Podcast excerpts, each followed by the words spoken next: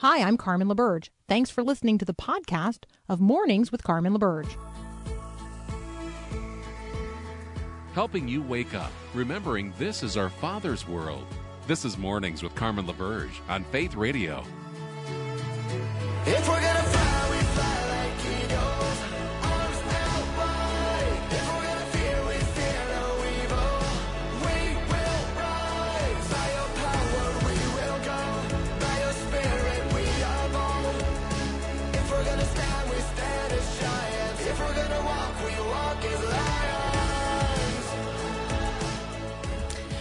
Morning. Good morning. It is Friday, the 15th of July, 2022.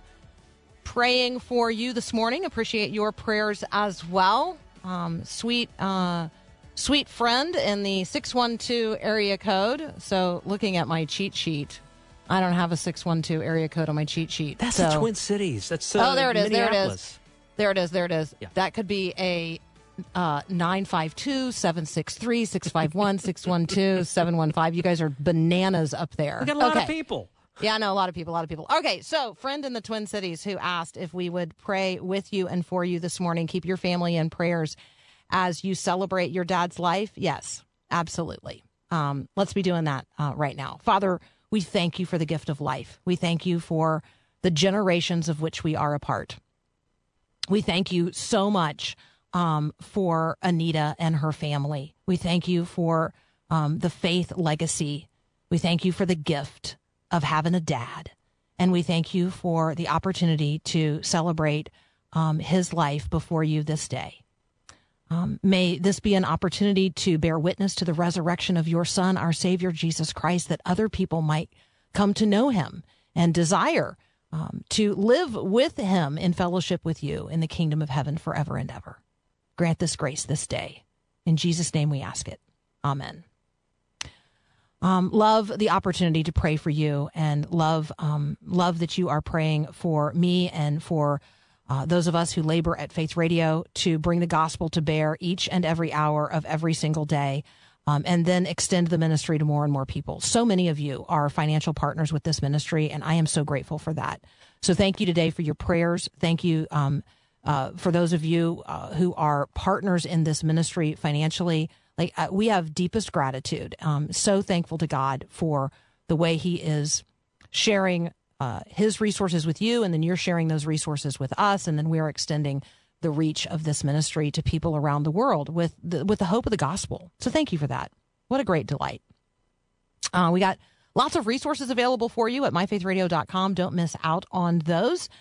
Um, hey, a few things going on in terms of the headlines. I want you to be ready for some of the more likely conversations of the day. Uh, hey, the fact that inflation is bad, that is not a headline uh, or surprise to you, um, but it is bad. Um, and one of the indicators, the leading indicators of whether or not uh, inflation is going to continue to rise is rising rents. And so if you are a renter, you likely know that rents are rising. Um, and they're rising significantly. There is an article out today that the average rent in New York City, the average rent, average rent, keep those words in mind. Uh, the average rent in New York City is now over $5,000 a month. Average monthly rent. Yeah, that is not a good indicator for uh, the what the future holds, uh, at least in the near term, for the cost of everything else.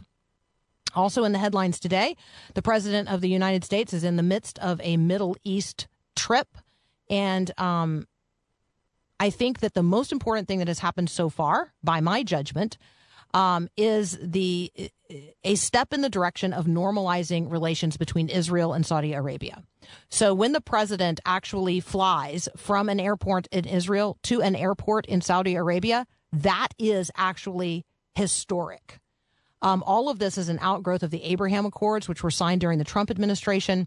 Um, the Audis, uh, the Saudis have signed a peace agreement with Israel that's going to allow for direct flights, one country to the other, a transfer of a couple of strategic islands in the Red Sea, um, uh, and Egypt is a part of that conversation as well. This is all really huge. Don't miss that in the midst of the deluge of the news related to um, to this trip. And then another thing that um, at least some people are going to be talking about because They care about coffee and their access to it. Starbucks is closing 16 stores. And all of those stores happen to be in blue or Democratic run cities across the country. And so the Starbucks CEO, you know, because there are people like foot stomping about that, um, you know, they want him to justify that. And so he said, well, um, they're not making money and they're not safe. So we're closing them. It, it, they're not profitable and they're not safe. And so we're closing them. Uh, and he said um, that it was time for America to wake up. This is actually a window into America. Schultz, who is the CEO of Starbucks, said, pointing out that the company has locations in every community. Um, and uh, and he says that our stores are now uh, being used in ways that they were not built for. And part of that conversation is that his stores are not designed to be places where um, people who do not have homes um, and and do not pay for the internet um, that that Starbucks has become like a local lounge, and instead, you know, he's and, and those locations are obviously losing money. So anyway, it's a conversation about crime. It's a conversation about urban um, safety, um, and it's a conversation about basic. Um, basic economics, like right, uh, uh, Starbucks is a for-profit company. It's a it's a commercial enterprise and it has stockholders that it needs to satisfy. And so stores that become unprofitable and unsafe, they're going to disappear. Um, and maybe that will be a wake up call to people in um, in communities where uh, crime is on the rise across the country. So let's be uh, let's be engaged in those conversations today. Hey, Adam Holz from Focus on the Family's Plugged In is waiting in the wings. That's up next. You're on Mornings with Carmen.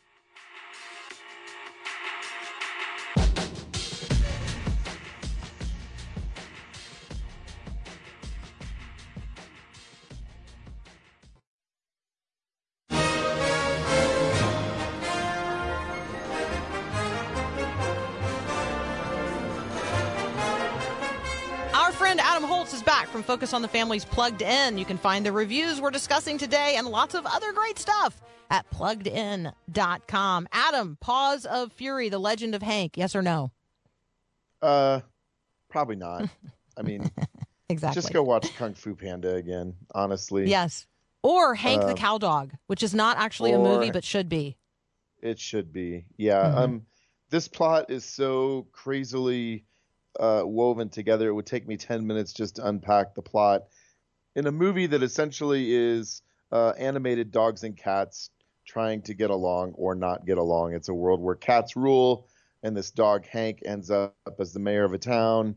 Uh, the cat who put him there expects him to fail, uh, but he doesn't. He turns into kind of a hero. Uh, it's got some nice things to say about uh, rejecting stereotypes and not judging people, you know, by you know not judging a book by its cover, as the old saying goes. Uh, it's also got a lot of gas humor. Uh, if you've seen the trailer, you'll see that there, it's just potty humor from start to finish, and that may be in part because Mel Brooks, who is a still alive and b 96 years old, plays one of the main characters. So it sort of feels like Blazing Saddles with cats and dogs without all the dirty bits. So there you go. All right. And then Where the Crawdads Sing. Right. I desperately want to retitle this movie. I know what the Crawdads did last summer, but they're not letting me do that. Uh, this is based on the best-selling novel of 2022, uh, and it tells the story of Kaya, who has a horrible family life. Her dad is abusive. Eventually, her mother and some of her sibling and her siblings all leave, and she's left with her dad in the marsh, I believe, in South Carolina. Uh, and then eventually her dad is out of the picture too, and Kaya is left basically homeless as an orphan living in the swamp and making her way. Of course, in almost Disney style, she turns out to be a stunningly beautiful young woman who attracts a good guy and a bad guy, and things go south from there because there's a murder and she is potentially implicated. Did she do it? Did she not do it? If she did it, would we have done the same thing she did? I mean, it sort of builds that kind of sympathy. It feels like a John Grisham novel. Uh, it's not, but it definitely could be a, a Grisham novel and movie. Uh, quite a bit of sexuality, uh, of borderline sexual assault, quite a bit of violence and language. Definitely pushes the boundaries for a PG 13 movie.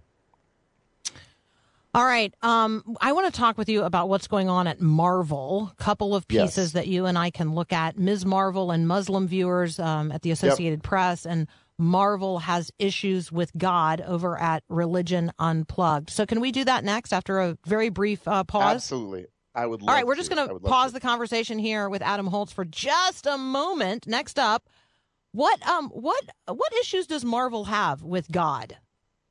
Yeah, that's up next from Mornings with Carmen. Thanks for listening to the podcast of Mornings with Carmen. As you know, this is a rebroadcast of the live radio show carried on the Faith Radio Network. There's a lot going on at Faith Radio. Tons of free resources just waiting for you and for you to share with others at myfaithradio.com. How does that all happen? Well, it happens through listener support. So, Faith Radio, Mornings with Carmen, all available because of listener support from listeners, well, just like you. If you're a supporter, thank you so very much. If you'd like to become a supporter today, just visit myfaithradio.com. And again, thanks for being a part of what we do every day at Mornings with Carmen. I am a mountain mover, water walker, more than just an overcomer. Cause I've been set free. Okay, apparently I spoke too quickly earlier. Hank the cow dog. Hank the cow dog. Uh, yeah, that would be the Hank I am encouraging people to go pay attention to. all right, that's it. That's a little cleanup on aisle four from earlier. People heard all Right. kinds of things at the at the end of that, so I just wanted to clean that up. All right, uh, Okay. Marvel. Remind us, you know, who and what is Marvel, and uh, what are they up to, and what are their issues with God? Well, Marvel is the biggest comic book company in the world. They have just put out, I think, their 25th or 26th movie since 2009 in a storyline that more or less connects if you watch them end to end. Um, that story is Thor, Love and Thunder, and the core of it is built around a villain, a sympathetic villain named Gorr, the God Butcher, who's played by Christian Bale. Gorr prays that to his God that his God would save his daughter from um, she needs water. They're out of water, and his daughter dies of dehydration. And shortly after that, he finds his God at an oasis, um, you know, with as much water as he could possibly need. And so, the core argument for Gorr, the God Butcher, is that gods are capricious and self-serving, that they don't listen to their followers, and that they all deserve to die because of it. And so it gets at the at the you know the age old idea of where is God when it hurts? Where is God when there's suffering? If God is really good and sovereign, why doesn't he always answer his people's prayers to deliver them from that suffering? Now, that is a philosophical question that is as old as time. Uh, what Marvel does here is it depicts, um, you know, a lot of the pantheons of gods. Zeus shows up, Hercules shows up as, you know, this sort of self serving and narcissistic uh, cabal of superpowered deities who don't really give a rip about humanity. Now, the article um, that one of the articles you mentioned, um, it sort of unpacks this idea that Marvel has been tending, trending in this increasingly negative, God-focused way. Uh, and I would take a step back and make a couple of observations.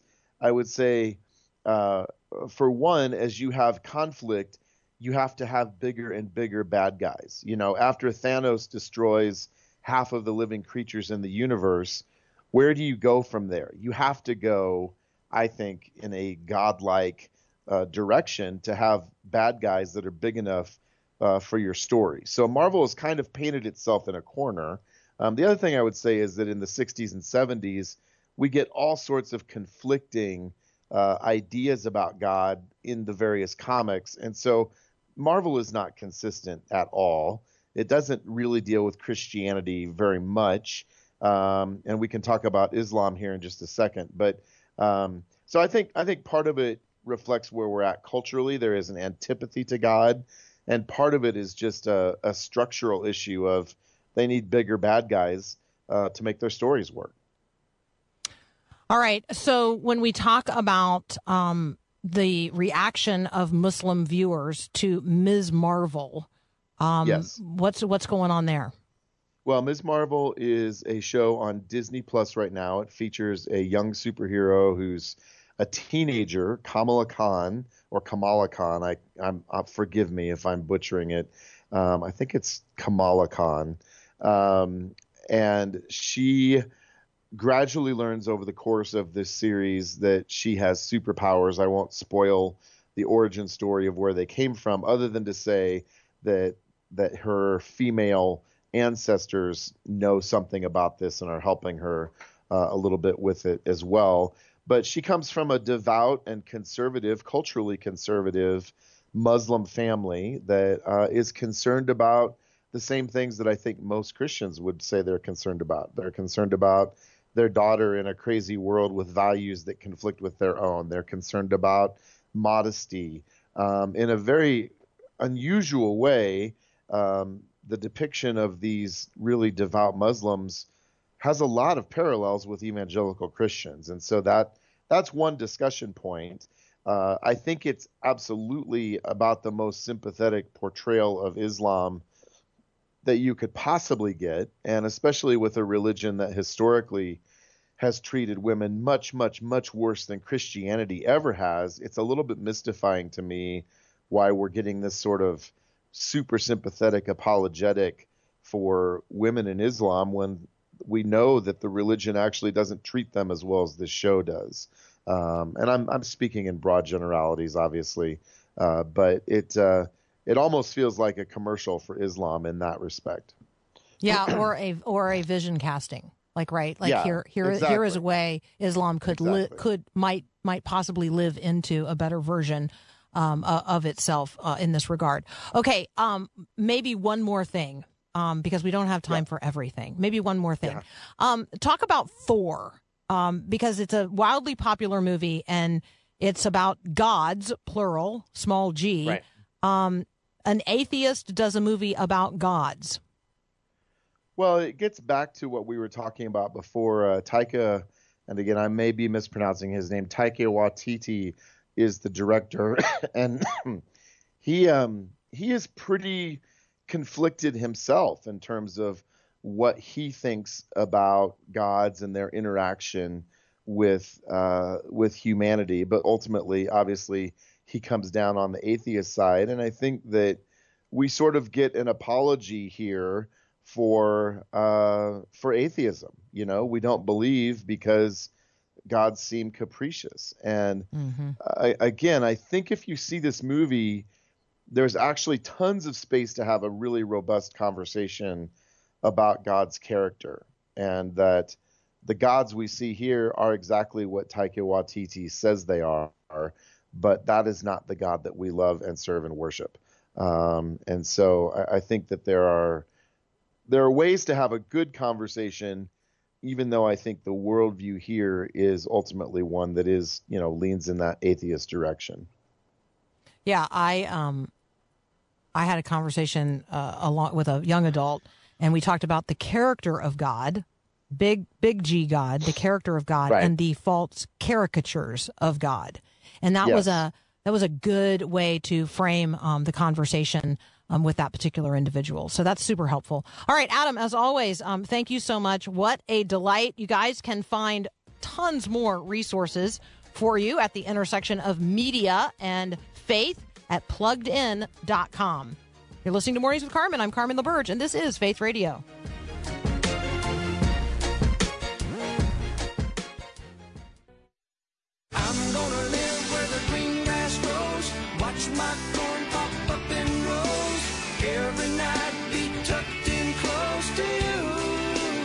Okay, it's Friday, and so we have the Friday Farm Report. Several people have asked, How did the chicken break her leg? Okay, the short answer here is the chicken did not break her leg. She um, was uh, she had the unfortunate or the misfortune of being um, underfoot when a 16 year old boy carrying a 50 pound bag of chicken food um, broke her leg. So Shaira, oh, by the way, that is her name. Her name is Shaira. She is a beloved Easter egger. She is three years old. Um, and for the record, uh, there's only one local vet who treats chickens, and that veterinarian is currently on voca- on vacation. And so Shaira is uh, hopping around on one foot, um, and she has become very vocal. I mean, she is now an incredibly vocal chicken. So there you go. Um, in other news, we have just integrated the 13 chicks into the big coop.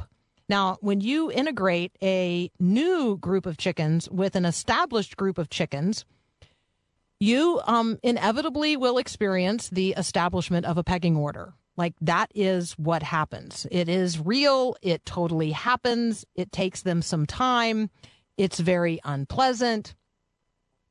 And in the midst of it, I was really concerned that Shaira, who is obviously very vulnerable, um, would find herself uh, pecked on, picked on by these 13 new inhabitants of the coop.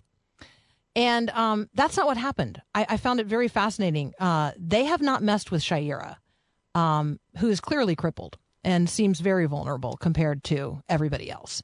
Um, pecking order aside, Shaira and everybody else is doing well.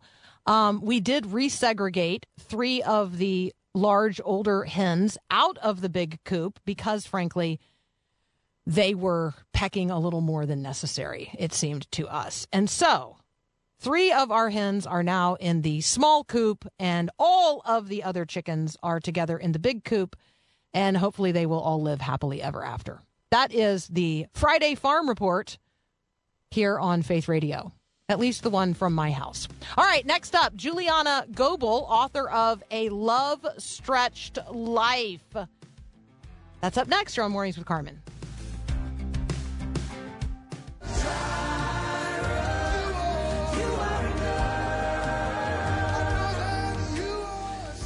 Do you feel like um, your life is stretched or a little bit messy, and you've been wondering wondering to yourself, you know, is this what it's supposed to be like? Is this what it's supposed to feel like? Am I supposed to be more put together than this?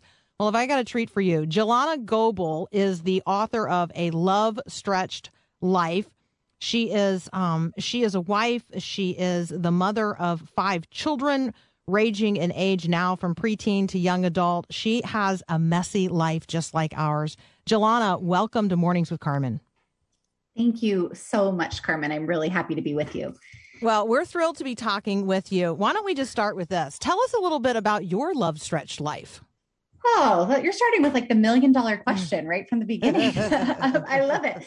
Um, so, my family and I live in Portland, Oregon. As you said, I have five children who call me mom. I think what's interesting about my story is that my the, our oldest I refer to as the son of my heart because we fostered him when he was uh, six years old for one year, and then through a series of circumstances, lost touch with him, and then just reconnected with him six years ago as a 19 year old young man. So that has been a huge part of my story is is wrestling with like what does it mean to become family after really a lifetime apart yet he's still young and we've kind of reclaimed one another as family. And so it's been an opportunity for me to just kind of have an up close and personal view of what young adults go through that have bounced around in a very overwhelmed foster care system. So he's my oldest, the son of my heart, Royal.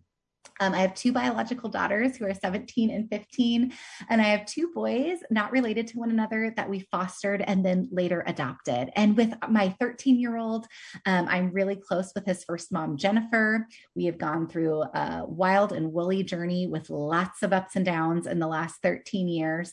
But um, she's she's a huge part of my love stretched life and we have the opportunity to co-speak to state caseworkers and prospective foster parents sharing our collective story of unlikely collaboration um, from a foster parent turned adoptive parent. So uh, that's that's my family life in a nutshell Amazing. Um, so it's messy, right? I mean, it doesn't just, you know, everybody's shoes are not all lined up and everybody doesn't put them on at the right moment and sit down at the table together and live peaceably, right? I mean, it's it's a mess. I mean, if it's like mine, it's a mess. It is. It is. And, you know, I think that so much of a love stretch life is really trying to share the perspective, honestly, Carmen, from the messy middle, because I think it's Mhm. really palatable to share about hard things. Hard things, some hard things are seasonal. Other hard things are just hard things where it doesn't Mm. seem like it's it's seasonal and especially you know that can be um, that can be any part of any family's journey and also i know it's part of many foster and adoptive families journeys just the extra messiness so a love stretch life is really trying to share vulnerably from the very middle i talk about walking a suspension bridge between hope and reality and really a love stretch life is kind of stories from the middle where i'm wanting to hold on to hope um, and it looks very blurry in the moment So I recently hiked with some girlfriends across. Um, it's called Tallulah Gorge, and it's in Northeast Georgia. And you have to climb down 367 steps on one side to the suspension bridge, and then you ha- you know that once you get across the suspension bridge, you've got another 300 and some steps climb back up. But it's worth mm. the climb because when you stand in the middle of the suspension bridge, it's the only place on the whole journey that you can see the rainbow. That there every single day oh my gosh but you have to get to the middle of the suspension bridge and turn around and look through the mist of the raging water and there's the rainbow every single day wow And I What thought about that when I- see. Well when you shared this about the suspension bridge and getting to the middle and talking you know speaking from that vantage point like that's where my heart goes and my experience goes because it's a climb. It's a climb both directions. It's a it's a commitment climb down and it's a commitment climb um, of difficulty back up. And both are a little bit scary and you kind of wonder on some days whether or not you're going to make it.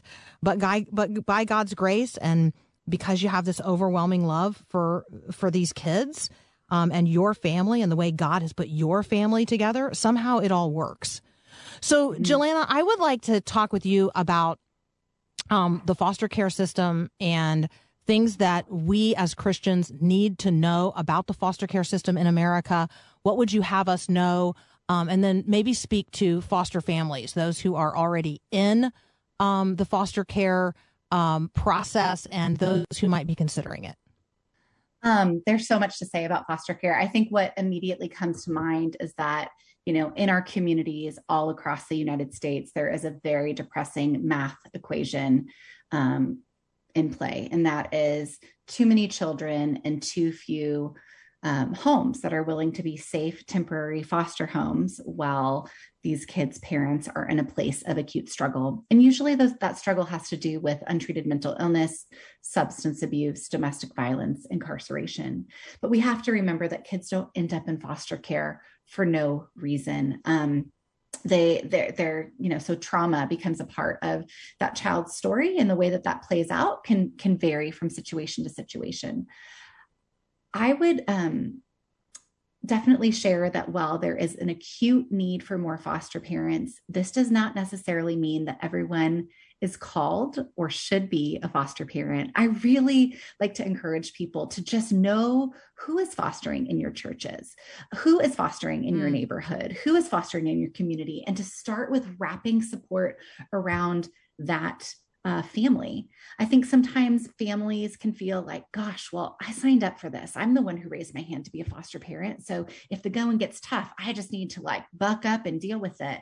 And I think that we have so many opportunities in foster and adoptive parenting to kind of shed the myth of complete self sufficiency and, and be able to say, um, I need, you know, I can use people coming around me. I, I really could use help.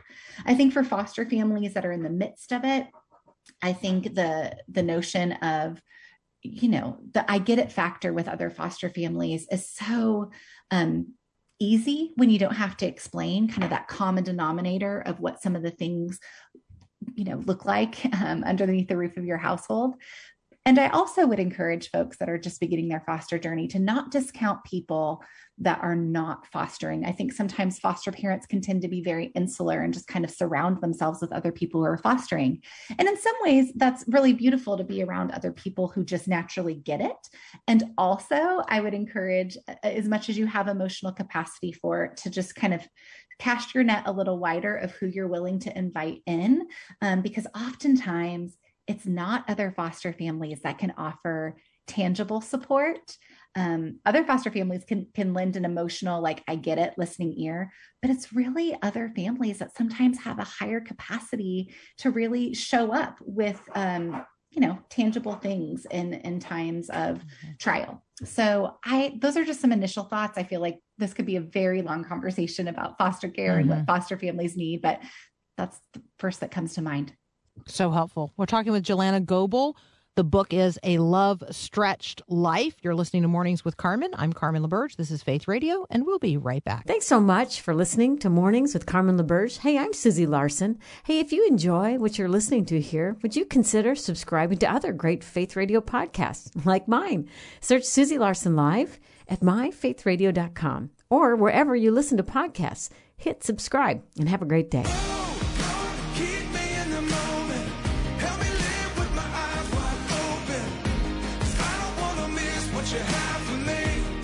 Continuing our conversation with Jillana Goble. She is the author of A Love Stretched Life. And yes, we do have some copies to give away today. So if this is of interest to you and you want to know more, not only about Jillana's Love Stretched Life, but um, maybe have some resourcing in terms of foster care and adoption, it's all in here. Um, you can text the word book to 877 933 2484.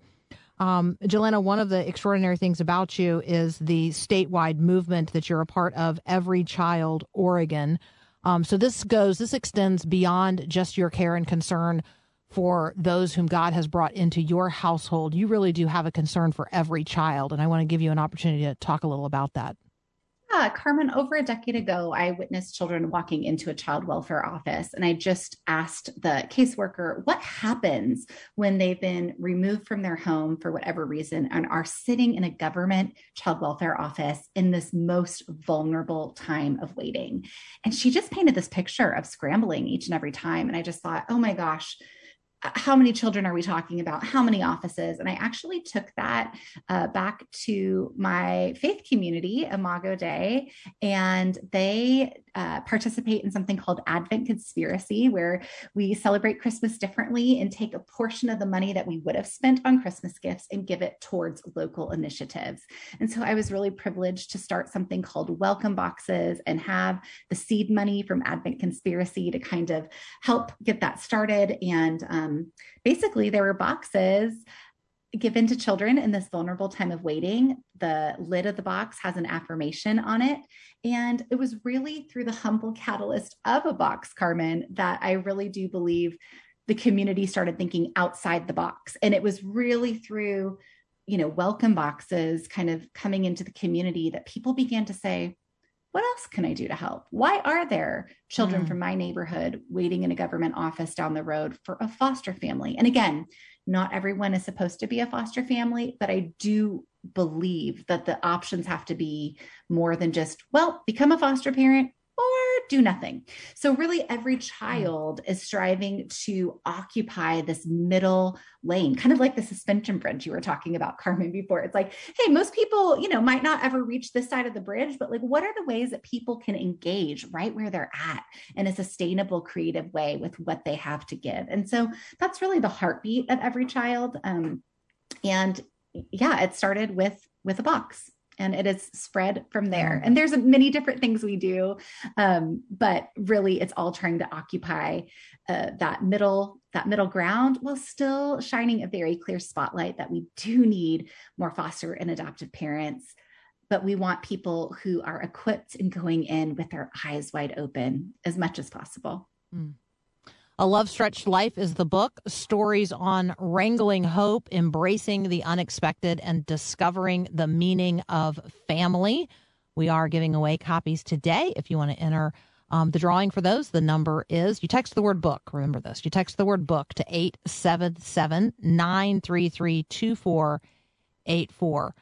Um, I'm wondering if maybe you'll describe the person for whom you wrote A Love Stretched Life, because I'm thinking that there's an audience in mind.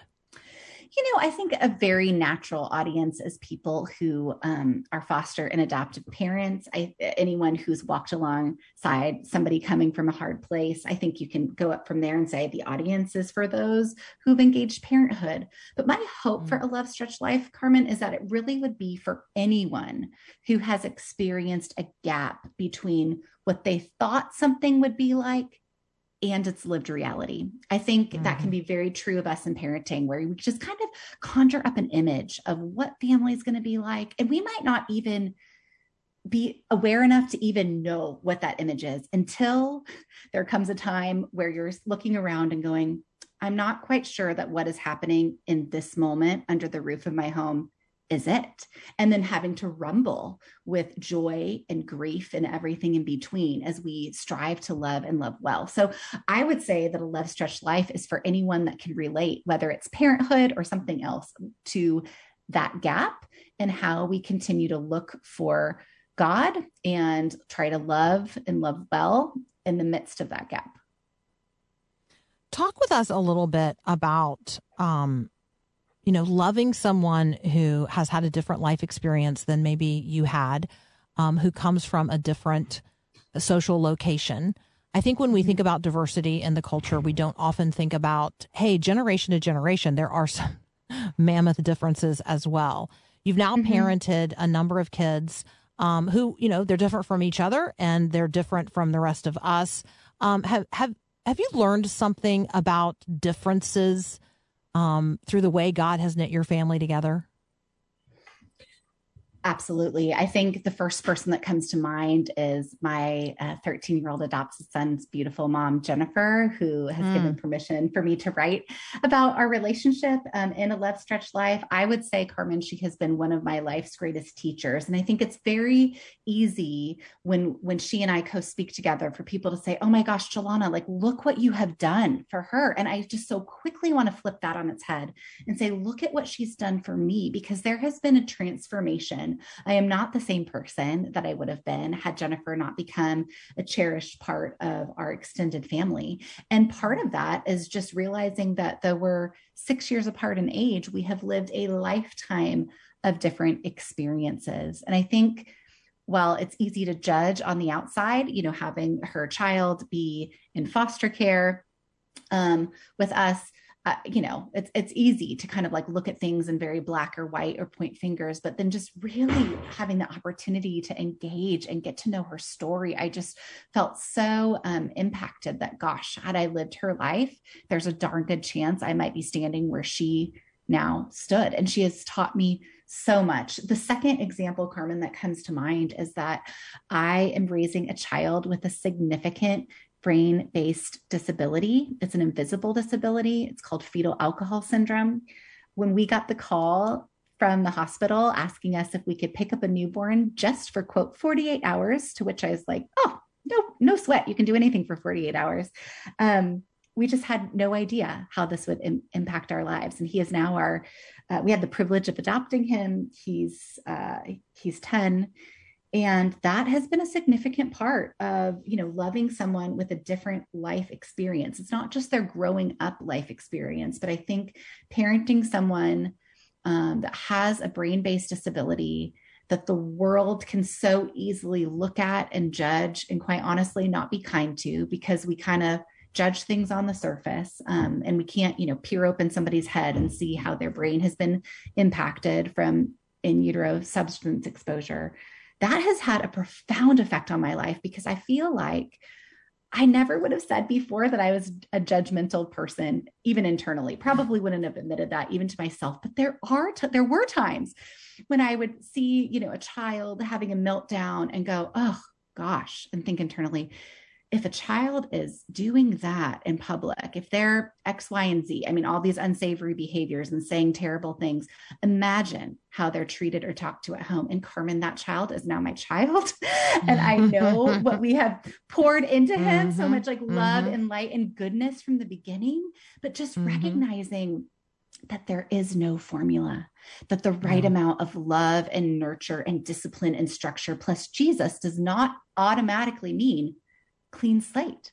And while I rejoice with families who have an easy path there, I mean, I don't want to at all attempt to say like every family it's it's so challenging but certainly in my family this has been a game changer Mm-hmm. um, but it has transformed me in loving you know someone with a very different life experience and i'm grateful to have the Yeah. privilege of being his mom even though it's really hard It it is, and I appreciate that. Um, and I love that part of of your story and the way you um, share it so transparently with us. Um, if your family um, maybe has a child with a past trauma or a brain difference, maybe you, God has grown your family through foster care or adoption, or you're thinking about that, or you want to come alongside um, a family like that. This is a great book. Um, it's so transparent. Jillana is a great storyteller. Um, and it, this is a rich opportunity to get to know her, her family, and then through her, um, the way that each and every one of us can, you know, respond when life gets messy. Like just because it's not what you expected doesn't mean it's not exactly what God intends. The book is A Love Stretched Life. We are giving away copies today. Text the word book to 877 933 2484. Jillana, um, thank you so much for joining us today. carmen thanks so much for having me What a delight. More in just a moment here on Mornings with Carmen. This is amazing grace. This is unfailing love. Okay, so apparently I said it too fast. Um, so I'm going to slow down and say it again Tallulah Gorge. Tallulah Gorge. For those of you wondering, where is the suspension bridge over uh, over the Hurricane Falls that she's talking about? Tallulah Gorge State Park in Northeast Georgia. There you go. 15 miles of hiking trails. Uh, one of them is called Hurricane Falls Trail, and that is the one where you find the suspension bridge where once you get halfway across and you turn back, you see this perpetual rainbow. It's it's pretty stunning. Um, also, also the place where uh, there's this uh, there's this hike called Sliding Rock. Um, but let me just tell you, don't do that one. Sliding Rock is like a serious that that's a name of a of of a hike for a reason. Huh, there you go. That's a little wisdom, little local wisdom for you today. Where are you hiking? Where in the world are you headed this weekend? Paul Perot, our very faithful producer, is headed out for a much deserved vacation. Paul, where are you going? Going to the north shore of Lake Superior in the Arrowhead of Minnesota. It is gorgeous. We uh we love you. We hope you have a very Oh, restful, you. Wonderful um, week. Rest is our theme for the month of July, so I hope you are getting some rest in the Lord. Maybe some time away somewhere for God to uh, renew you. Have a great weekend, and God bless. Oh, do I have a whole minute? Yeah, you have a whole minute. Oh my goodness, I have a whole minute. No, no, God bless yet. All right, let's get back to it here. All right, so I mean, you know, let me hold off on my God bless here for just a moment because I do have one more thing to talk about. Uh, it's in my notes for today, and it's related to school. Um, I know it's the middle of the summer, but a lot of people um, are making their plans for the fall, and there's a lot of families who are now exploring um, other options other than public education. And some of that has been freed up by a decision by the Supreme Court to make sure that money follows kids um, wherever their parents want those kids to go to school and however they want them to be educated. And so um, there may be families in your community, in your church, in your neighborhood who are exploring homeschooling. They're exploring sending their kid to a private school, to a church related school, to a classical school. Let me encourage you to be supporting them in those efforts. Um, let's be supporting families as they make those critical decisions about the education of the next generation. Now, have a great weekend and God. Thanks for listening to this podcast of Mornings with Carmen LaBerge from Faith Radio. If you haven't, you can subscribe to automatically receive the podcast through iTunes or the Google Play Music app. That way, you never miss an episode. It's also available anytime at myfaithradio.com.